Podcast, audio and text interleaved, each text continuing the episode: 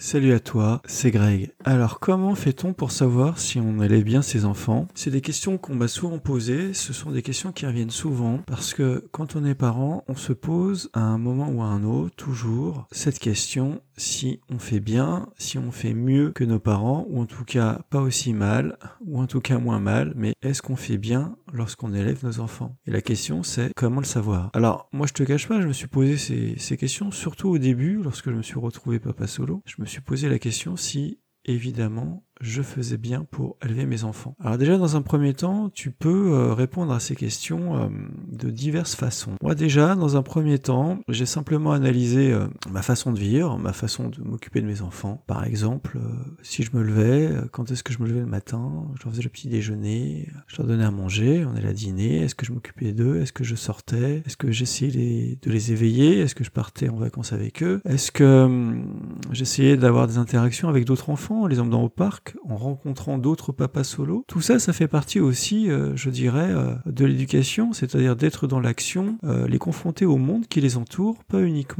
au monde de papa ou au monde de maman, c'est de voir aussi ce qu'il se passe dehors, dans la nature, même si cette nature est urbaine, il est important de confronter ses enfants, je dirais, au monde extérieur. Donc je me suis posé ces questions-là et j'ai vu, j'ai regardé si je faisais comme les autres papas ou les autres mamans solo. Oui, parce que les autres, c'est aussi une référence, puisque dans la logique de bien faire les choses, on peut normer ça, on peut, je dirais, pondérer ça, et on peut se dire que logiquement, la majorité des, gens élèvent à peu près correctement leur enfant, c'est-à-dire euh, en les sortant, euh, en les éduquant, en leur donnant à manger, en, en les suivant, en s'inquiétant, en parlant avec eux aussi, en communiquant avec eux. Et donc déjà, pour répondre à certaines de tes questions, tu peux déjà regarder si toi, tu fais à peu près comme la moyenne des autres. Donc tu peux en parler avec d'autres parents, tu peux dialoguer sur, euh, sur ces sujets. Et je trouve que déjà ça, ce sont des faits qui sont assez probants. Et puis, pour savoir aussi si on fait bien les choses dans les questions qu'on se pose, parce que tu peux te poser des multiples questions, euh, que ce soit sur la nourriture, sur les sorties, sur... Euh,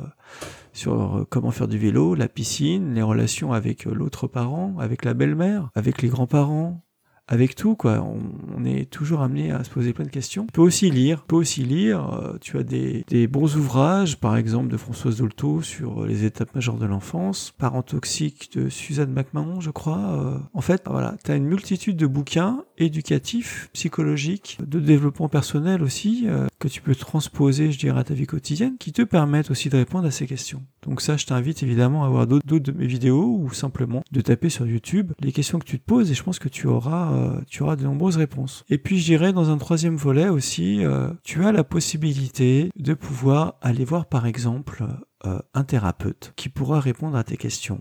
Donc ça peut être un pédopsychiatre, ça peut être un psychologue, tu peux prendre aussi un psychologue spécialisé dans les enfants, bien que je pense qu'il est tout à fait capable de te répondre, même un psychologue non spécialisé capable de, te répondre également. Euh, et là, tu auras aussi un retour. Euh, ils sont formés pour ça, hein, ils sont formés pour ça, et, donc ils pourront te répondre. Et tu auras un retour donc d'une personne qui sera neutre et qui en plus te donnera une expertise professionnelle. Donc ça aussi, ça peut te permettre de pouvoir répondre à tes questions. Et tout ça, bien évidemment, ça te permettra aussi de ne pas poser la question à tes propres parents, puisque on partira du principe que tu as coupé le cordon et que tu es parfaitement autonome au niveau de tes décisions éducatives. Donc voilà quelques pistes de réflexion pour répondre à, ces questions. Et puis si tu as d'autres questions, ben, n'hésite pas, tu peux aussi m'envoyer un email si tu veux. Je ne détiens pas la vérité, mais je suis comme l'ensemble des parents, je pense. Je fais dans la moyenne, je pense élever correctement mes enfants dans la moyenne de ce qui se fait en France. Donc j'ai un petit peu d'expérience. J'ai une fille, j'ai un garçon. Donc voilà, si tu as des questions en dernier recours, si les autres pistes